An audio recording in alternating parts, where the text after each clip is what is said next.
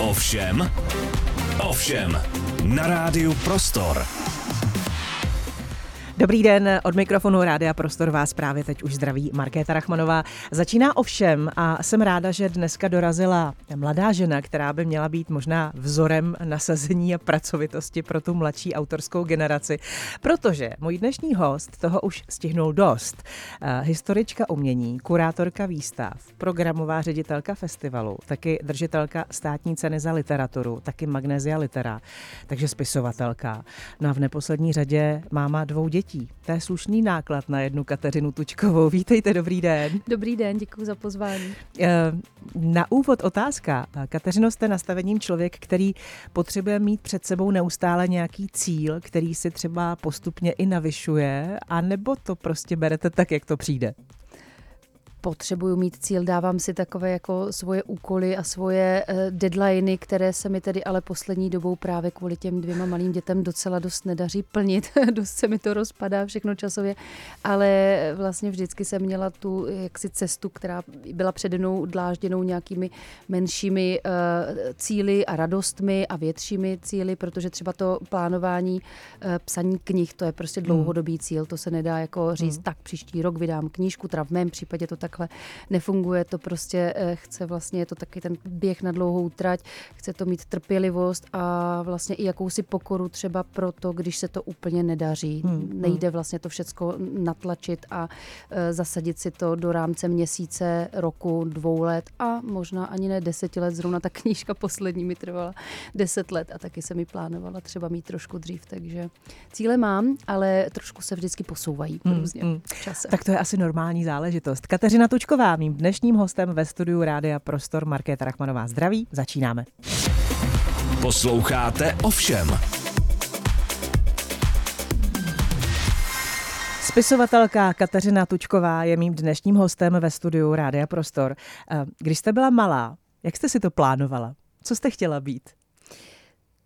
To jsem si plánovala, eh, jasně byla jsem malá, měla jsem vlastně malý jako rozhled, byla, eh, bydlela jsem eh, v malém městě, kde pro mě velkými autoritami byly paní učitelky, takže mm.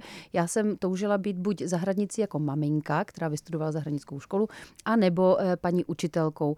A to se mi postupně vlastně vždycky jako přenášelo buď paní učitelkou teda na základní škole nebo na střední škole, no a posléze jako na univerzitě a celé jsem to potom úplně přehodnotila, protože jsem taky o sobě začala zjišťovat, že eh, víc než ten jako akademický studijní typ, to jako ve mně stále je, tak jsem ten organizační typ, takže jsem mm-hmm. vlastně vystudovala dějiny umění a literaturu a jako tu profesi, tu práci jsem si zvolila kurátorování výstav. Hmm.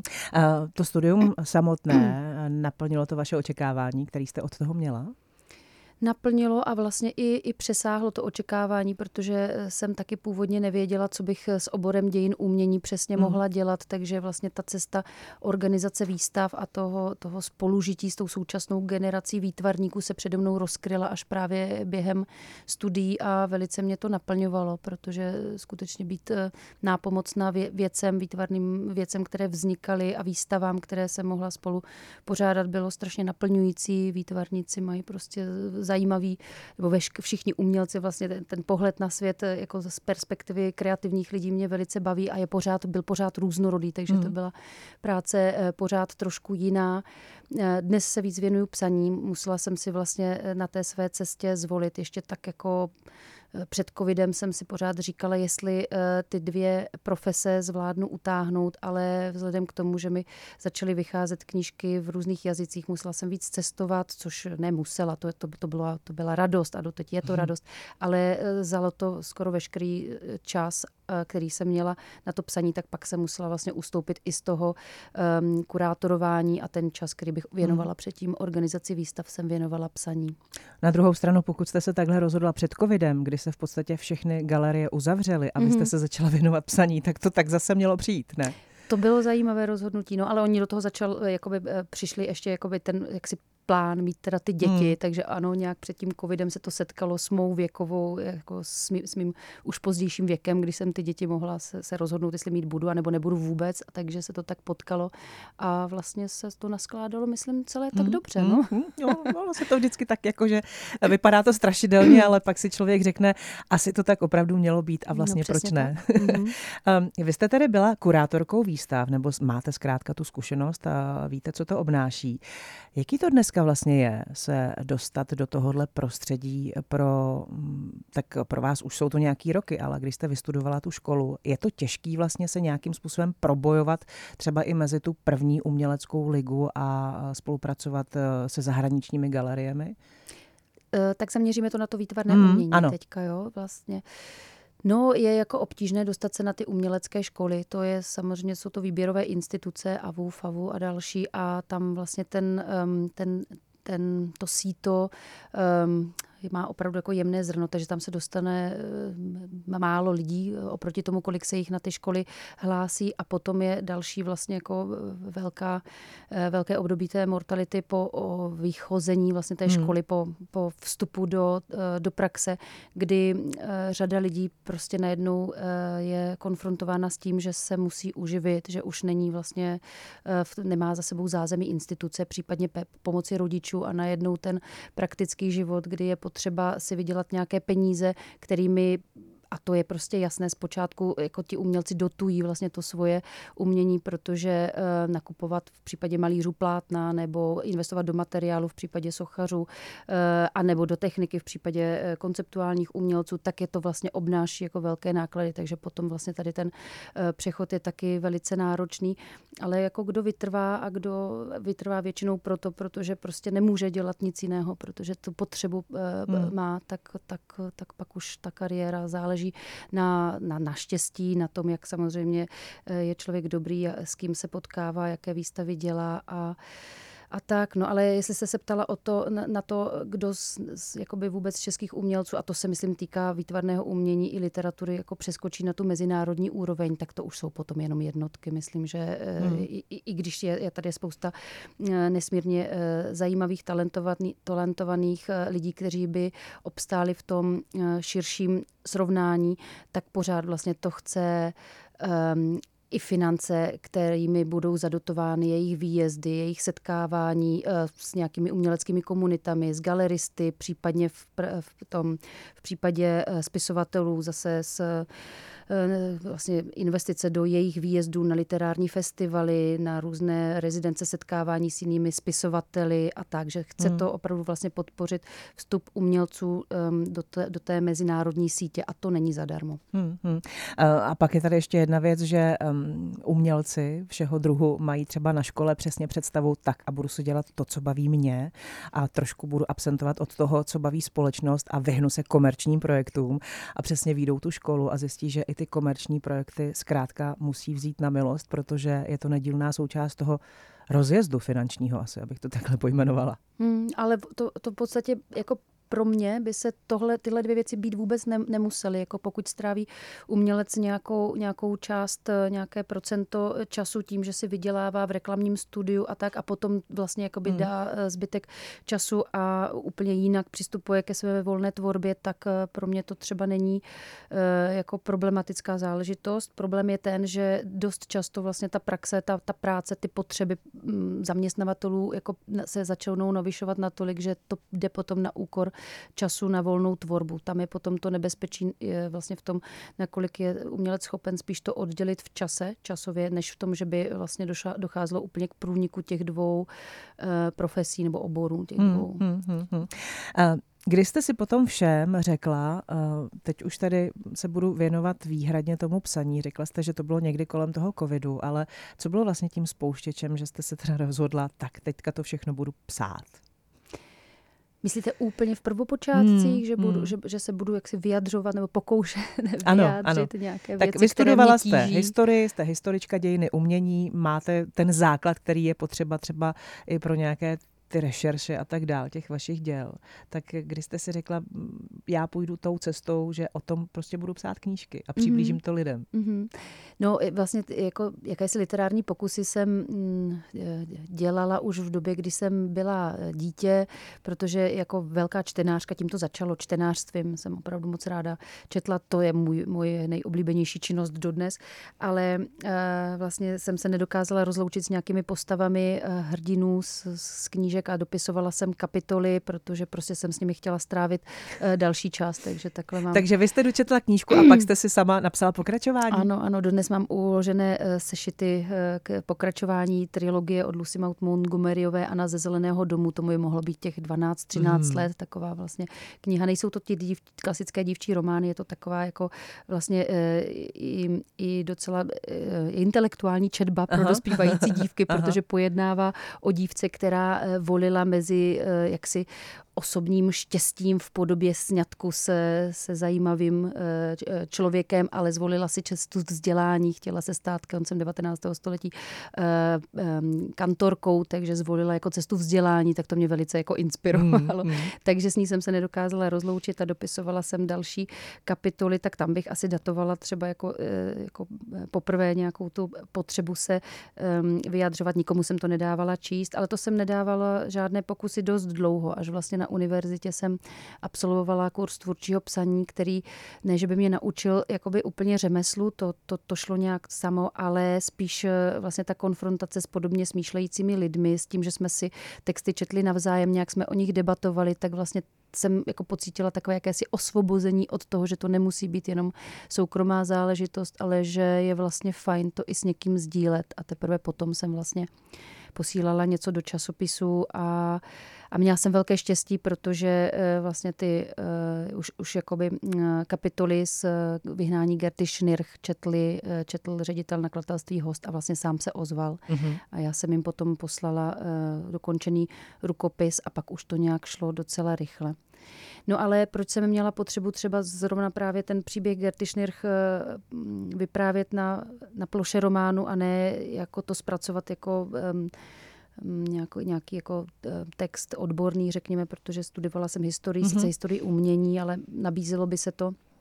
No a eh, to bylo vlastně jednoduché. Mě eh, všecko, co jsem začala zjišťovat o odsunu československých Němců z Brna, prostě naskakovalo do příběhu. Já jsem zjistila, eh, že vlastně z té ulice, ve které jsem, do které jsem se nastěhovala jako univerzitní studentka, byla odsunuta 21-letá dívka s půlročním dítětem, která pocházela z česko-německé rodiny. Její jméno nebylo tedy Gerta Schnirch, to je, to je Eh, to je fiktivní jméno, ale ten její příběh mě, mě tak vlastně zasáhl, protože ve stejné době jsem byla podobného, nebo byla jsem podobného mhm. věku, mm-hmm. když jsem se tam nastěhovala, takže jsem s ní nějak uh, opravdu jako soucítila a pořád jsem si kladla tu otázku, proč se to muselo stát takovéhle dívce, která v době války teprve dospívala, takže nějakou vinu prostě na všech těch válečných okolnostech mít určitě nemohla a začalo se mi o ní zdát, nějak jsem si ji představovala, jak chodí těmi ulicemi a tam jsem se jako jednoznačně přehoupla za tu hranici toho, kdybych to mohla uchopit nějak jako odborně. Tam už jsem prostě mm. ve mně se rozvíjel ten příběh a, a vlastně mě bavilo se z něho vypisovat, mm. až vznikl ten román. Byla by škoda si to nechat pro sebe. Bylo by škoda si to nechat pro sebe a hlavně by bylo škoda z mého hlediska jako mm, ochudit to o všechny ty ingredience eh, toho města, jak vypadalo předválečné, válečné a poválečné Brno, jak se měnila mentalita lidí, jak, jak, jaký měli náhled eh, na odsun tehdy, jaký mají dnes, protože ten román je dovedený až vlastně do roku 2001, takže vlastně všechno to mě v tom zajímalo a na, eh, ne, ne jakoby takže bych to potřebovala uchopit a popsat, ale vlastně jako zajímaly mě ty, ty prožitky těch lidí, hmm. jak se měnilo, jak jsem říkala, třeba to město, vlastně všechny ty různé ingredience mě bavilo kloubit, kloubit dohromady a tomu mohl vlastně vyhovovat jedině román. Hmm. A byla jste si v tom tak jako sama interně, anebo jste k tomu měla třeba eh, nějaký podporovatele, kteří vám dodávali eh, informace, píděla jste se třeba skrz známé, skrz lidi, kteří nějakým způsobem toho byli třeba účastní i, i takhle, nebo, nebo jak to probíhalo? No, to, to vždycky vlastně mám a v tomhle případě to byl krásný jako eh, kolektivní prožitek, protože když jsem se o tu problematiku začala eh, zajímat, tak eh, jsem potkala na Masarykově univerzitě lidi, kteří se tím zabývali taky, třeba historik David Kovařík, který mi velice pomohl, protože jsme spolu my vlastně poskytli řadu materiálů, sdíleli jsme spolu um, informace, povídali jsme si o tom, potom jsme vlastně spolu absolvovali trasu toho odsunu, kterému se říká dnes Brněnský pochod smrti. Je to vlastně 32-kilometrová trasa eh, z Brna do Pohořelic, kde je vlastně hmm. místo toho hromadného hrobu těch, kteří tuto cestu nepřežili, takže jsme spolu rekonstruovali tu cestu a, a v noci jsme to spolu a s dalšími přáteli procházeli. Eh, díky tomu se o tom vlastně, jak se to rozkřiklo, tak dozvěděli třeba i eh, ženy z německých rodin přeživší, kteří, které měly eh, vlastně štěstí, že zůstali na Moravě a už jako tedy dnes staré paní se mi ozvali s tím, že by ten příběh mi popovídali, jak, uh-huh. jak mhm. ho prožili jako děti nebo mladé dívky zařazené do toho odsunu. Takže takhle se to všechno na sebe pěkně nabalovalo a kromě těch materiálů, které jsem načítala, jsem právě měla i možnost vyslechnout si přímé svědky anebo mluvit o tom právě s historiky, kteří se otázkou zabývali. Takže myslím, že tehdy ta, e, tento vniknutí do toho problému bylo opravdu hluboké a taky mi docela trvalo, než jsem vlastně tu Gertu tak jako mentálně opustila. Dodnes s ní vlastně hodně ráda jezdím, zvou mě na různé mm-hmm. univerzity nebo, do, nebo vlastně nejlepší je to propojení literatury a historie, takže buď na gymnázia nebo univerzity mm. nebo na, na festivaly vlastně i s Gertou, protože je to pořád jako kauza, která se už vleze do, do školních osnov, ale pořád ne natolik, aby eh, to, to byla jako široce známá a, a, a probraná tématika, takže hmm, je to taková určitě. věc, o které se dá dobře mluvit, tak hmm. dodnes s ní ráda jezdím. Um, to téma, eh, které se týká primárně žen a jejich postavení ve společnosti a vůbec eh, tomu, jak se ta společnost k ženám třeba dřív buď chovala, nebo vlastně i v současné době někdy chová, tak eh, ovlivnilo to třeba nějakým způsobem vaše dětství, které, jak víme z nějakých rozhovorů předchozích, tak nebylo úplně růžový? No myslím, že to je ten základ vlastně všeho, proč se věnuju i příběhům, jakým se věnuju, že vlastně ta um, to, to, co jsem zažívala eh, jako dítě s maminkou, která byla jako eh, vlastně byta a, a týrána tím mým biologickým otcem, alkoholikem, hmm. tak vlastně tady ten pocit eh, bezmoci, který jsem zažívala jako dítě, se vlastně přetavil v to, že ve chvíli, kdy narazím na nějaký příběh, který se mi zdá jako vytěsněný nebo zamlčený nebo takový, který prostě jaksi společensky není zhodnocen dostatečně a týká se žen, tak já vlastně v sobě vždycky objevím tu malou holku, která by chtěla pomoct té, eh, té byté mámě a nějak takovýhle jakoby postoj zaujmu vlastně k té ústřední postavě a to je taky eh, vlastně důvod a velká motivace, proč mě, eh, proč u toho tématu se trvám, třeba i když se ten materiál ohromně vzpírá, jako v případě Bílé vody. To, tu knihu jsem vlastně přepracovávala dvakrát, psala jsem ji deset let a nebýt vlastně asi tady té, té nutnosti eh, dát těm postavám hlas, protože jsem v nich trošku viděla jakoby hmm. ty, ty potlačené ženy, na které vlastně nezbylo v té naší v té, v té naší interpretaci dějin eh, místo, tak, eh, tak možná bych to vzdala, ale tohle mi to nedovolilo. Hmm. A já se ještě vrátím přesně k tomu domácímu násilí. Byla jste součástí jako dítě, to určitě člověka poznamená na celý život, i když se z toho nějakým způsobem během života může lehce odtrhnout, ale mám pocit, že to tam pořád musí být. Jak se vlastně díváte třeba na to, jak je dneska domácí násilí ve společnosti definováno a jak se k němu přistupuje z hlediska práva? No já myslím, že eh, vlastně už jsem taky trošičku pamětník, že mám pocit, že se o tom mluví jako nepoměrně víc, než když jsem třeba eh, dorůstala, když jsem byla dítě, tak to bylo úplně jako tabu, mm. že to se to, to celá, všichni dělali, že se nic neděje, celé mé okolí jako se tvářilo, že se nic neděje, že jsou to jenom nějaké jako domácí problémky. A eh, teprve jako v době dospívání nebo univerzitních studií jsem si začala uvědomovat, když se to téma eh, čím dál víc nějak jako otevíralo, že, že pomoc měla přijít a měla přijít zvenčí, že to není věc, o které by se prostě mluvit nemělo, protože jako se to vlastně nehodí. No a dnes mám pocit, že vlastně eh, je ta informovanost ehm, opravdu široká, což pořád ale nemění nic, nemění nic na tom, jaká je jako ta individuální situace obětí. Ono je strašně těžké potom z toho kruhu eh, toho násilí vlastně vy, vyběhnout a říct si si o tu pomoc. To prostě není jednoduché. Já myslím, že eh, sama jsem jako vlastně byla svědkem toho, jak dlouho i, i ta oběť je ochotná to bagatelizovat hmm. prostě proto, aby udržela nějaký ten status quo. Často do toho zasahují podmínky jako neschopnost se postarat o dvě malé děti, že jo, finance, eh, otázka bydlení a tak dále. Takže těch vlivů, které vstupují do toho, aby eh, se porušil ten bludný kruh toho domácího násilí je eh, strašně mnoho, ale zároveň už je tady jako řada organizací a řada, um, řada lidí, jednotlivců, kteří o tom informují, kteří dokážou pomoct, takže je to, myslím, mnohem lepší, než hmm. to bývávalo hmm. ještě hmm. před 20 lety. A teďka společností rezonuje ta kauza zneužívané dívky, kdy hmm. otčím získal podmínku. Hmm. To je samozřejmě úplně extrém hmm. a, a byť to ze začátku vypadalo, že se o tom taky moc mluvit nebude, protože hmm. je to přeci chyba jedince a jednotlivce, tak naštěstí se stalo to, že to téma začalo velmi výrazně rezonovat a hmm. ministerstvo nějakým způsobem bude celou tu kauzu prošetřovat. Není třeba i tohle do budoucna téma pro vás, jako pro spisovatelku? Nebo se těmhle těm konkrétním věcem chcete nějak spíš jako vyhnout, protože v tom už není ta historie, ale je to prostě ta současná situace?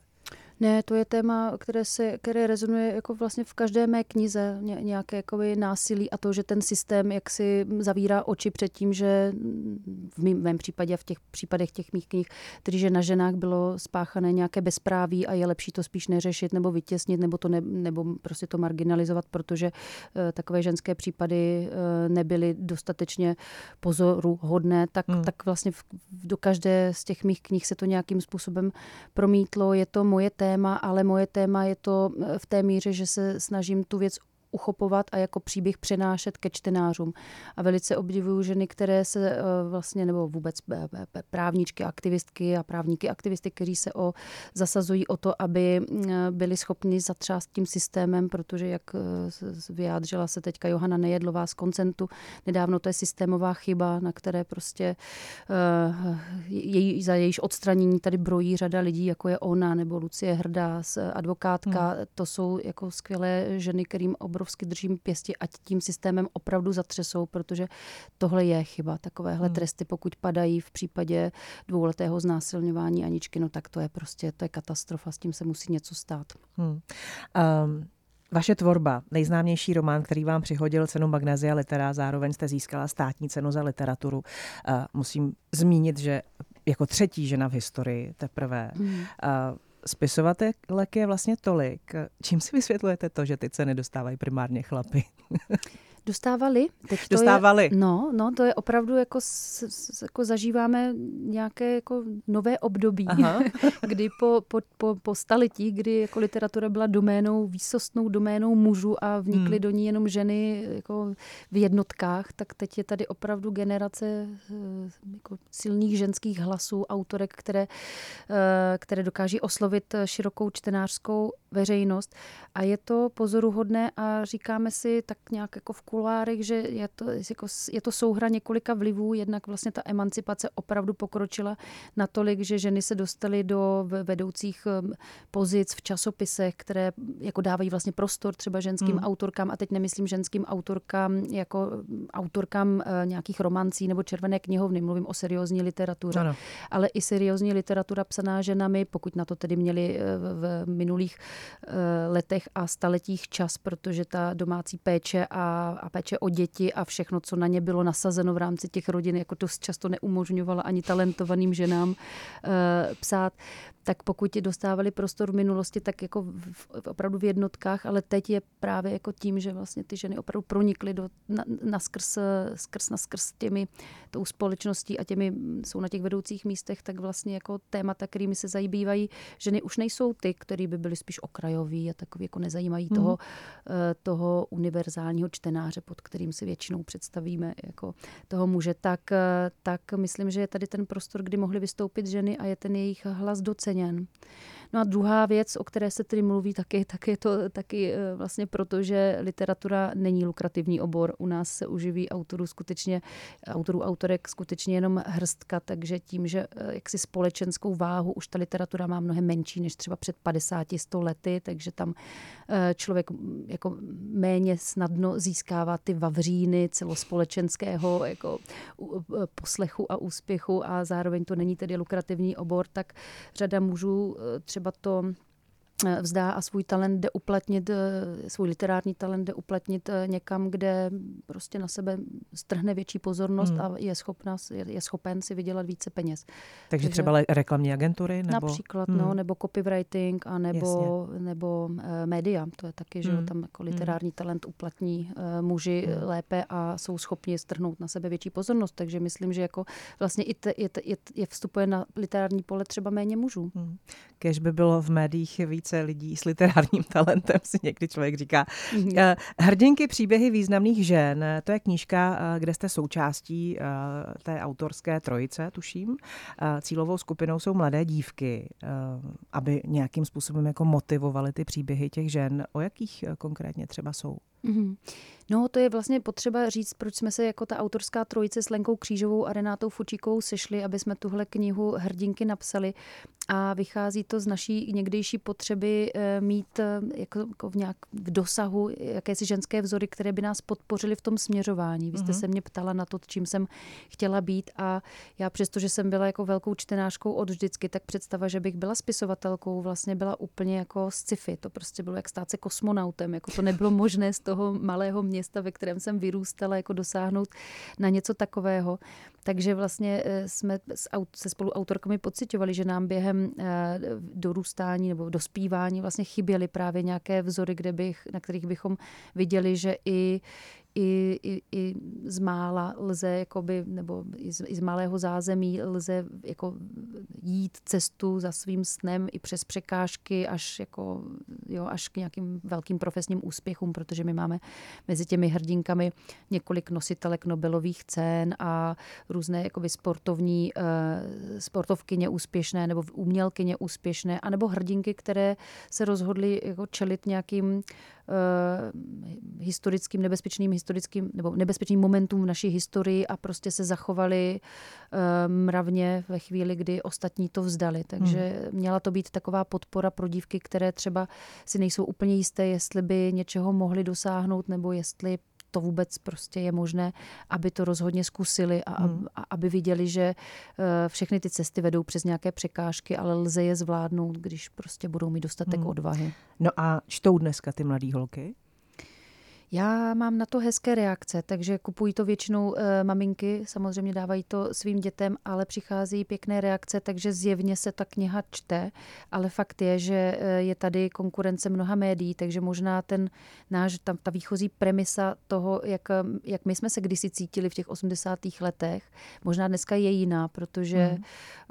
e, dospívající dívky mají prostě k dispozici internet, YouTube videa, oni si můžou na ty hrdinky vlastně dosáhnout a vidět jejich, jejich, jejich cestu k nějakým profesním snům uh, skrze, um, skrze média. To my jsme tehdy neměli, takže možná jejich, uh, jako ta výchozí pozice je trošičku jiná, ale přesto si myslím, že se hodí mít takovou knihu zpracovanou v knihovně, protože uh, kniha je kniha a já myslím, že kniha vždycky zůstane tím artefaktem a pokud v rodinách existuje ta jakási láska a respekt k tomuhle způsobu předávání příběhů, tak kniha vždycky jako bude tím eh, kamarádem, se kterým se může ta dívka jaksi mm, jako eh, konfrontovat jako v nějakých eh, milých okamžicích.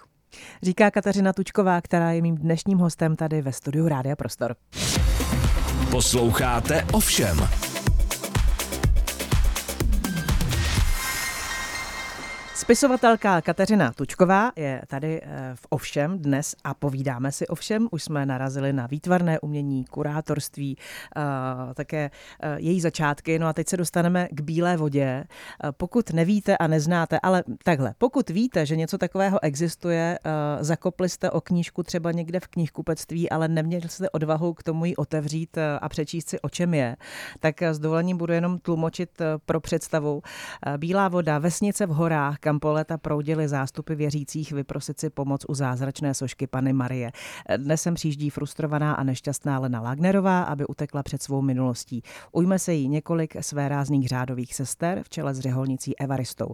Lena, probírající se zaprášenými písemnostmi kláštera, brzy zjišťuje, že démoni obcházejí minulost místních jeptišek nezmizely a jsou součástí jejího vlastního osudu. Nejtěžší bitvu totiž musí svést člověk na vlastním poli. Uh, Tolik eh, jenom taková krátká eh, úvaha, respektive krátké uvedení do knížky Bílá voda. Asi se sluší začít tím, jaký je vlastně váš vztah k víře. Hmm, to je ostrá otázka na začátek. No mě vlastně to psaní asi trvalo tak dlouho i proto, že jsem za těch deset let procházela jakýmsi osobním hledáním, že jsem jaksi jaký tedy můj postoj k víře, jsem to rozhodně neměla ujasněné. V době, kdy, jsem, kdy mě zaujaly příběhy uh, řeholnic perzekvovaných v 50. letech, internovaných v těch internačních klášterech uh, v rámci takzvané akce Ř, tak v té době jsem vlastně se sama chtěla vrátit ke svým kořenům. Vlastně ta otcová rodina eh, byla, eh, pocházela z Jižní Moravy, byli to katolíci a já si z dětství pamatuju vlastně to, jak jsme spolu nějak navštěvovali kostel, žili jsme tu víru. Eh, ne úplně jako přesně si to pamatuju, mm. ale měla jsem jaksi pocit, že z tady toho zázemí vycházím mm. a po té třicítce se mi, um, když jsem dlouho už žila v ateistickém prostředí, eh, kam se maminka po rozvodu s námi eh, dětmi uchýlila, tak jsem měla potřebu se vlastně k tomu všemu vrátit a nějak se vlastně probrat tím, nakolik eh, třeba byly, byla vylita vanička i s tím dítětem, nakolik mm. vlastně jakoby ta víra, když zmizela z mého života, nebo vůbec církevní život, když zmizelo to všechno z mého života, tak nakolik, jakou ztrátu jsem vlastně utrpěla, jak, jak bych se mohla k tomu vrátit, co bych si z toho mohla vzít, jak se, prostě si měla potřebu vlastně jako nějak si všechno jako na tom svém duchovním poli uspořádat. Uspořádat. Hmm. Hmm. Ano. No a vlastně přistupovala jsem k tomu, jak, jak si mm, skrze svoje emoce, ale zároveň taky skrze to rácio a to jsou pro mě ty příběhy, to ohledávání. Takže jsem se nořila do, do, do historie a přes tady akci ř a persekuci řeholnic jsem taky zjišťovala uh, věci, jak by jim bylo možno pomoci. Odpověď jsem našla v rámci Moravské podzemní církve, kde vlastně docházelo ke svěcení žen na katolické kněze eh, po roce 68, proto aby právě mohli uh, tak takovéhle kněžky pomáhat internovaným anebo vězněným eh, eh, křesťankám. A začala jsem si vlastně ohmatávat a ve stejné době i vlastně jakoby zažívat tu roli ženy v katolické církvi. A protože už jsem byla teda takhle, takhle jakoby eh, starší, hledající, která měla za sebou studia, osamostatnila se a tak, tak vlastně ta, ta, ta situace toho, že žena je tam prostě spíš tím pasivním elementem, hmm. který nemá podíl na rozhodování o tom, kam církev směřuje, tak eh, mě byla taková nepříjemná. Takže během těch deseti let jsem prošla jakoby tím eh, tou jakousi touhou si ty věci osahat a nějak do toho vplynout, ale zároveň jsem poznávala, že to prostředí mi není příjemné. Hmm. A všechno se to, myslím, promítlo opravdu do té knihy, ač to tam není jako eh, řečeno, jo, jo nemůžeme citovat odstavec, kde bych ano. mohla odcitovat, tak takhle jsem si to prožila. Tak vlastně jakoby eh, ty situace, na které naráží hrdinky toho příběhu, které je staví prostě jenom do té role těch pasivních a posléze jako obětí, protože ty, které nemají podíl na rozhodování, tak prostě skončí jako eh, ty oběti, na kterých je možno páchat bezpráví. Tak vlastně je to takový jako message vlastně té knížky, eh, který nejen, že zpracovává teda ty historické momenty, ale vlastně končí v současnosti, hmm. takže je tam vidět jak si i ta současná reflexe ženské pozice v katolické hmm. církvi. Uh, víme asi obecně, jak je to u nás v České republice s vírou, uh, že nejsme úplně jako stát, od kterého by se měli uh, všichni učit to, jak být zbožným národem. Uh, jak se vlastně píše knížka z prostředí kláštera a vůbec té katolické církve v zemi, kde je uh, tolik lidí nechci říct úplně nevěřících, protože když tady byl nedávno katolický uh, farář, uh, farář a kněz Lukáš Lipenský, tak on vlastně říkal, že to není o tom, že by u nás bylo tolik nevěřících lidí, kteří odmítají přímo Boha, ale že spíš jako mají problém s tou institucí církve jako mm-hmm. takovou. Mm-hmm. A tak jak se vlastně píše pro tohle společenství knížka, která je obsáhlá? Mm-hmm. A s jakým očekáváním? No to je věc, že já vlastně žádnou z těch knih nepíšu jako s tím, že bych ji psala pro čtenáře. To je jako obrovský bonus, že eh, ve finále eh, na to ti čtenáři reagují, knihu si čtou a mají i jako um, mají potřebu nebo jako jsou, jsou tak laskaví, že vlastně mi dávají jakýsi feedback a přicházejí na čtení a nebo píší maily. Ale to, co já vlastně s těmi knížkami eh, nebo s těmi příběhy jako dělám, je to, že já vlastně je potřebuju uh, sdělit a formovat do toho příběhu, ale proto, abych si to vysvětlila já, abych já si našla uh-huh. vlastně tu svou pozici v tom, v tom problému, aby uh, jsem ho nějak jako zvládla uchopit, uh, pochopit a, a, a sepsat do příběhu. A to, a že si jsem... to přečte někdo další, tak to je v podstatě pro vás takový příjemný bonus. Ano, tou poslední tečkou jsem vlastně jako spokojená. Jo? Moje, uh-huh. moje uspokojení přichází s tím, když jako proběhnou všechny redakční úpravy přípravy a já vím, že po letech, kdy jsem se s tím tématem nějak mořila, zápasila jsem s tím, jak ho uchopit, co všechno do něho vtáhnout, jak to povyprávět, jak postavit postavy a ve finále tedy s tou poslední tečkou jsem eh, jako šťastná, že jsem si to sama pro sebe opravdu vysvětlila to téma, že jsem tam našla tu příběhovou linku, která, eh, na kterou je možno navázat všechny moje eh, pochyby, hledání, mm, úděsy, šoky, naštvanosti, hmm. hněv, vztek, prostě, že všechno jsem to do toho tedy uh, mohla svázat, tak v té chvíli já jakoby zažívám jako to největší uspokojení, já jsem se s tím vyrovnala. A pak jde kniha ven a to, jestli vlastně ji lidé budou číst nebo ne, tak je, jako je až druhá věc. Jo? Je to hmm. strašně krásný pocit, když vím, že jsem to nedělala nadarmo. To je jako obrovská satisfakce, ale jako dělám to především sama pro sebe. A myslím, že kdyby mě Eh, vedla jako jiná motivace, touha poučovat nebo touha, já nevím, šokovat nebo mm. tak. A nebo vydělat není, hodně peněz. Nebo vydělat hodně peněz, vidíte, to mě ani nenapadlo. Takže to není tak silný motor mm. jako ten, kdy to jako cítím jako vlastní potřebu vyrovnat se s nějakým tématem, protože mě to vlastně nenechá v klidu emočně. Hmm, hmm. Vy jste to tady už říkala, že Bílá voda vznikla deset let, eh, že vznikly nějaké dvě kopie, které, nebo dvě původní dvě verze. verze. Hmm. Kde skončily teda? Byly úplně opravdu jako odstraněny, že jste je smazala a už se k ním nikdy nechcete vrátit? Nebo no, si tyhle oni... nepovedený v úvozovkách věci necháváte? No, jsou to takové nepodarky až na 800 stránek, to je ta druhá verze, které prostě jako jsou v mém počítači a nedá se s nimi nic moc dělat, protože každá ta verze byla hodně jiná a vlastně třeba první verze prostě nemohla být dokončena, protože jsem volila jenom jednu vypravěčku, tu ústřední postavu sestry Evaristy, která ale eh, vlastně neměla možnost nahlédnout všechny ty eh, věci, které se děly, nemohla prostě vidět do nejvyšších pater eh, politiky, nemohla zahlédnout, jaké bylo vyjednávání mezi eh, Československým státem a Vatikánem, eh, jaké byly vztahy prostě v rámci mírového hnutí katolického duchovenstva nebo potom pácem interis se státem, s věřícími a tak dále. Ona vlastně jako by nemohla dohlédnout a dovyprávět ten příběh jako do hmm. konce. Takže to, že jsem zvolila za vypravěčku ji tak skvěle jako rozkreslilo ty 50. roky a tu internaci a to, jak byly mladé řeholnice nasazovány do eh, závodních továren, kde na ně ti mladí chlapci finančně motivovaní ho, eh, jako konali hony a měli je takzvaně svléknout z roucha, odvést od řádu, tak to všechno mohla nahlédnout skvěle, ale zbytek ne. Takže hmm. já jsem opravdu jako psala dál a dál a dál a zjišťovala jsem, že s jedním vypravěčem to nepůjde. Takže do druhé verze jsem, takže tu první jsem opravdu musela úplně celou odsunout a do druhé verze jsem to psala úplně jinak, že mnoho těch eh, zážitků evaristinných nahlížely jiné postavy, které o tom vyprávěly. Hmm.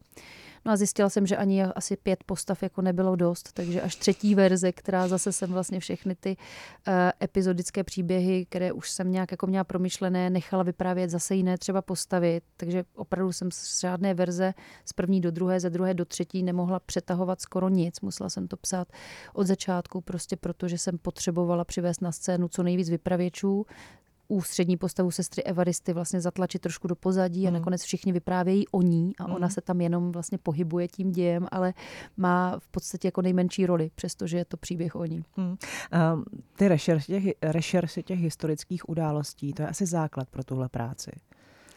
Byl to základ a měla jsem štěstí, že jako veškeré materiály byly vlastně dostupné, že už eh, jako o těch 50. letech toho bylo publikováno docela hodně, takže jednak vlastně jako mm, eh, studie a odborné publikace a druhá k archivní materiály jsou zpřístupněné, takže jsem hmm. jezdila eh, do archivu, četla svodky okresních církevních tajemníků a v podstatě nikde jsem nenarazila na závažnější problém, než to, že toho bylo hrozně moc. To teda je věc, že jsem se do toho opravdu ponořila ponořila a všechno mi připadalo strašně důležité a ukázalo se, že jako to jsou prostě kvanta a kvanta materiálů. Vlastně jsem čelila jenom jedné jediné eh, jako nemožnosti probádat víc eh, příběh tajného biskupa Felixe Davídka, tedy toho, který byl zakladatelem té moravské podzemní církve a který světil ženy na katolické kněze tak eh, vlastně eh, jenom eh, v archivu biskupského, brněnského biskupství mi vlastně jako ne, nepředložili jeho složku, protože prostě je to mhm. pořád persona non grata mm-hmm. a, a ještě neuplynulo dostatek času mm-hmm. pro to, aby byly z veřejnosti poskytnuty materiály, jako interní materiály. Mm. Ale jinak jsem toho měla k dispozici opravdu dost, takže v jednu chvíli jsem vlastně věděla, že jsem se spíš zahl, zahltila tím materiálem a že mi dělá problém ho jako zvládnout a zmapovat zmapovat a zpracovat a vybrat z něho ty podstatné příběhové linky. Vy jste taky pobývala v klášteře, to byla taky součást té přípravy na tu knihu nebo vlastní práce. Co Byla, tohle no. s vámi udělalo? No vlastně eh, vždycky u každé té knížky se snažím dostat se co nejblíž eh, těm svým postavám, takže eh, jako se snažím prožívat části toho jejich osudu, pokud pokud to jde. No a zrovna tady jsem vlastně viděla, že ta cesta k tomu, abych nějak dobře popsala a uchopila fungování eh, ženského, ženského řeholního řádu, takže musí vést přesto, že si to taky jako trošku zažiju, protože to bylo pro mě prostředí těžko popsatelné bez toho, aniž bych to prožila. Hmm. Takže jsem požádala eh, jeden ženský řád, jestli by mě nevzali na nějakou dobu k sobě s tím, že bych chtěla vlastně jako nahlédnout, hmm. jak, to, jak to funguje a bylo to obrovsky eh, prospěšné potom pro tu práci, takže zpětně děkuji. Jak vás tam přijali? Moc laskavě, velice laskavě. A jak vypadal takový váš běžný den v klášteře?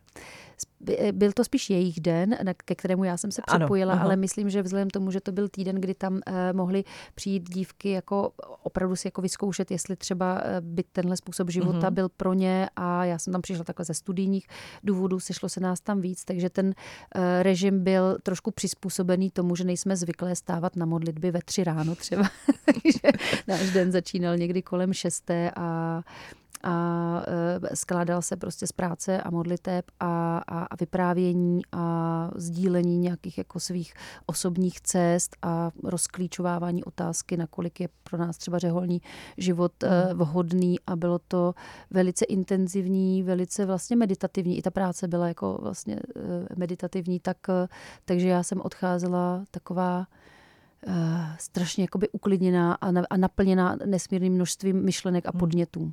To se chci právě zeptat, co vlastně jste si odnesla, kromě toho, co pak zůstalo v té knížce, tak jako sama pro sebe. Nějaký povznášející pocit? Určitě a rozhodně jsem si ujasnila, že způsob, že řeholní způsob života by nebyl jako vhodný pro mě třeba. Mm-hmm. I když jsem si říkala, nikdy jsem to jako nějak neplánovala, ale vlastně to poznání, že člověk se opravdu, že žije jako v rodině a musí se vlastně, um, že, že se musí skutečně jakoby podřídit, podrob, podrobit regulím toho řádu, tak jsem zjistila, že žít to chvíli je, je, je zajímavé vystoupení z normálního běžného vším možným zahlceného hmm. života. No to ale možná zároveň... působí jako terapie chviličku asi já jsem se tady vlastně tak cítila, Taková. že to bylo hmm. skutečně vytržení z toho normálního života, přenesení do úplně jiného kontextu, ve kterém uh, se odvíjel ten denní rytmus jinak uh, a, a, a mnohem klidněji a hlouběji a zároveň uh, Eh, tam byl prostor pro, pro, pro promýšlení, což prostě během normálního dne, kdy to je jako kvapík, vlastně není, takže já jsem se jako cítila tak trošku jako po terapii, ale zároveň jsem věděla, že to není jako dlouhodobě eh, třeba možný způsob života hmm. pro mě a obdivovala jsem vlastně ty ženy, které tam dokážou v symbioze takhle nějak jako žít a, a roky a No, byl to hmm. zajímavý život, byla to velice zajímavá životní zkušenost, to rozhodně. Jste s některými z nich třeba ještě nějak v kontaktu? I nadále? Po Jsme v kontaktu, ne, ne, jako, ne, ne, ne častém, ale měla jsem obrovskou radost, že třeba přišli na křest mhm. knihy, mm-hmm. že vlastně i to, že ta kniha dopadla takhle, jak dopadla, to vlastně taky nemohli vědět eh, ve chvíli, kdy eh, mě u sebe eh, přijali, přivítali. Takže i, i na křest přišli, to už bylo nějakou dobu poté, co kniha vyšla, takže i věděli obsah té knihy a že, že přišli a že to bylo moc krásné zahledání. Jaká byla vlastně reakce Dobré. obecně ze strany jednak těch řádových řeholních sester, ale třeba i z těch vyšších kruhů? Mm-hmm. No, um, ohledně uh, ženských řeholí je potřeba říct, já jsem vlastně tam nevyužila uh, příběhy Eh, skutečně existujících řeholí proto, abych se nedotkla těch žen, které to v, v minulosti prožívaly, abych nějak nedezinterpretovala jejich prostě prožitky a to, co se jim dělo.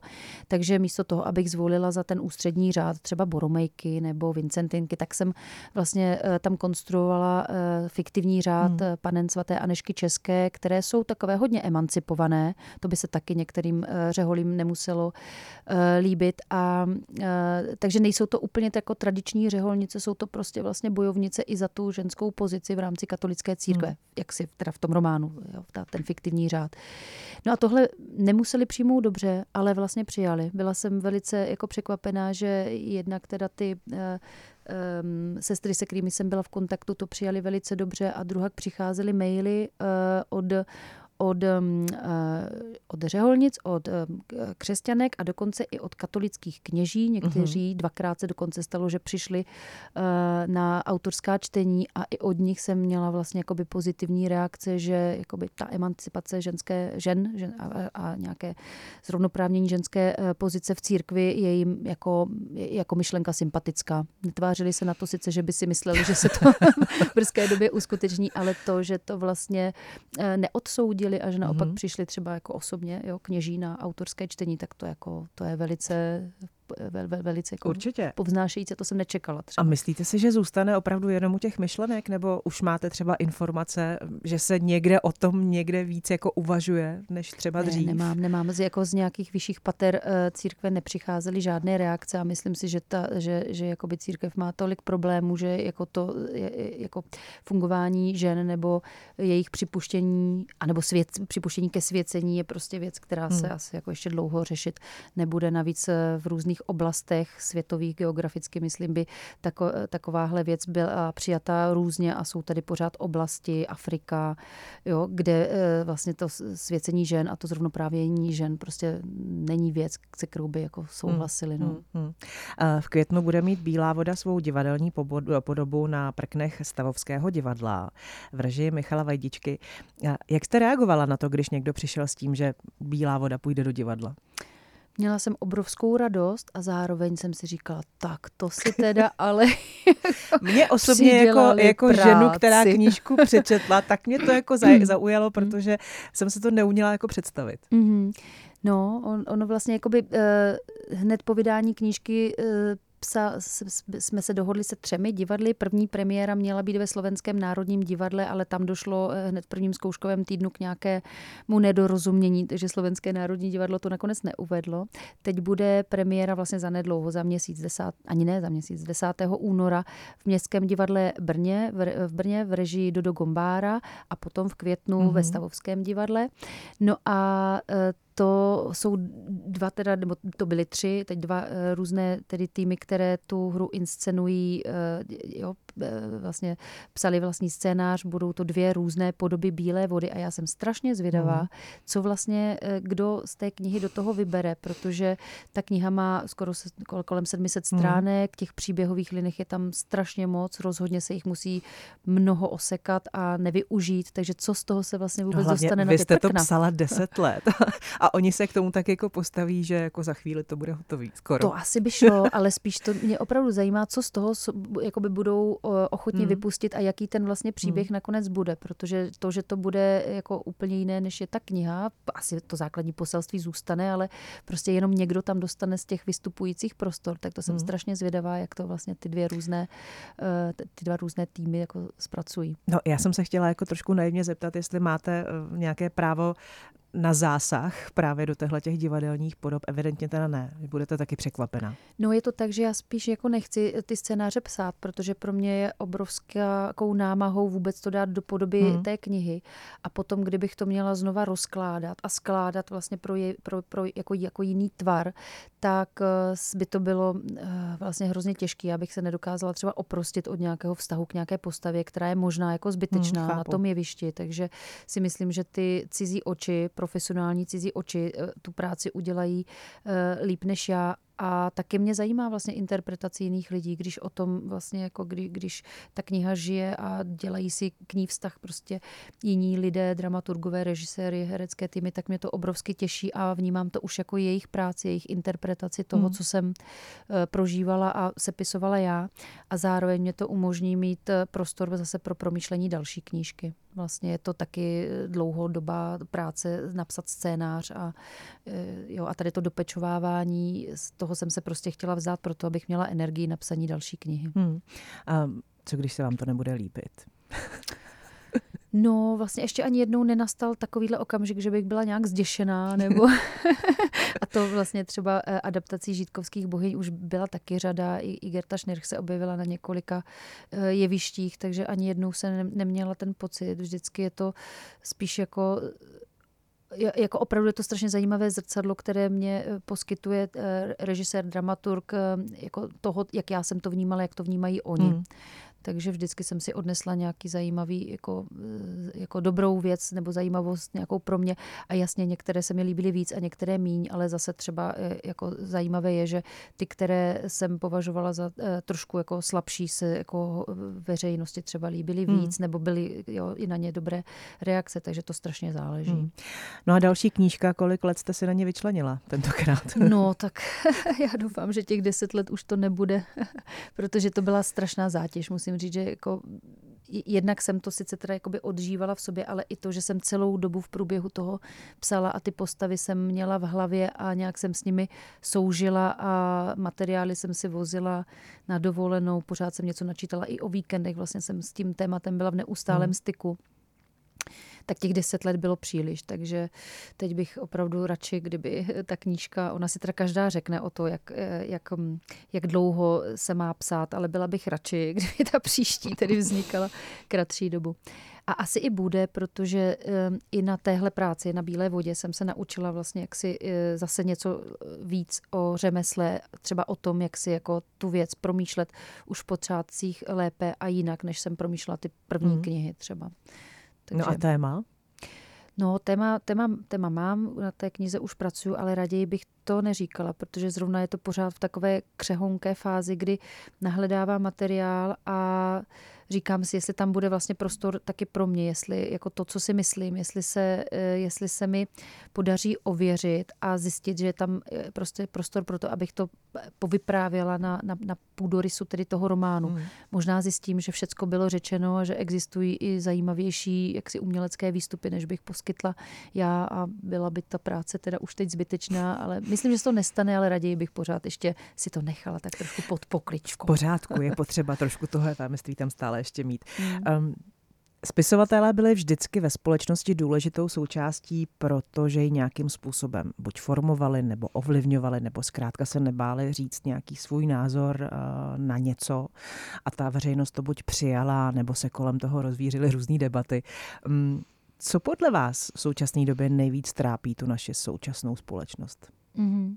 No já si teda prvně nemyslím, že spisovatelé jsou stále jak si tím, jak si, jak si tou hlásnou troubou, která by měla Bývali jako celospolečenskou spíš. rezonanci. Mm.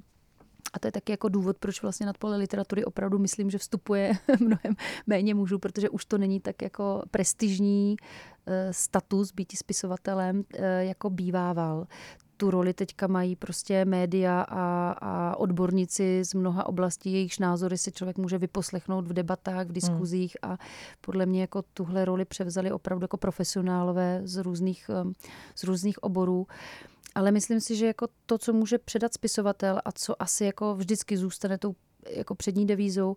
Je to jaksi informované, uvědomělé a emocemi podložené sdělení, popsání nějakého příběhu a nemusí to být příběh historický, ale eh, osobního prožívání, vztahových vzorců a věci, která eh, vlastně zapůsobí na čtenáře na úrovni emocí a pokud mm-hmm. je to jako román, který nabízí i jako nějakou jako bonus v tom, že je to vhled na nějakou historickou záležitost anebo nějakou jaksi, jako kauzu celospolečenskou nebo společnost řešící, takže to má jako přímější dosah do prožívání lidí, protože je to prostě jakoby emoční. Je, je, je to věc, která jde po těch emocích. No a to, jak vnímáte tu společnost vy, jako Kateřina Tučková, poslední měsíce, roky? A teď myslíte v jakém Obecně, ohledu? Eh, protože... náladu, jak se prostě máme, nemáme, co nám chybí. Jenom tak jako váš nějaký jako pocit takhle na první dobrou.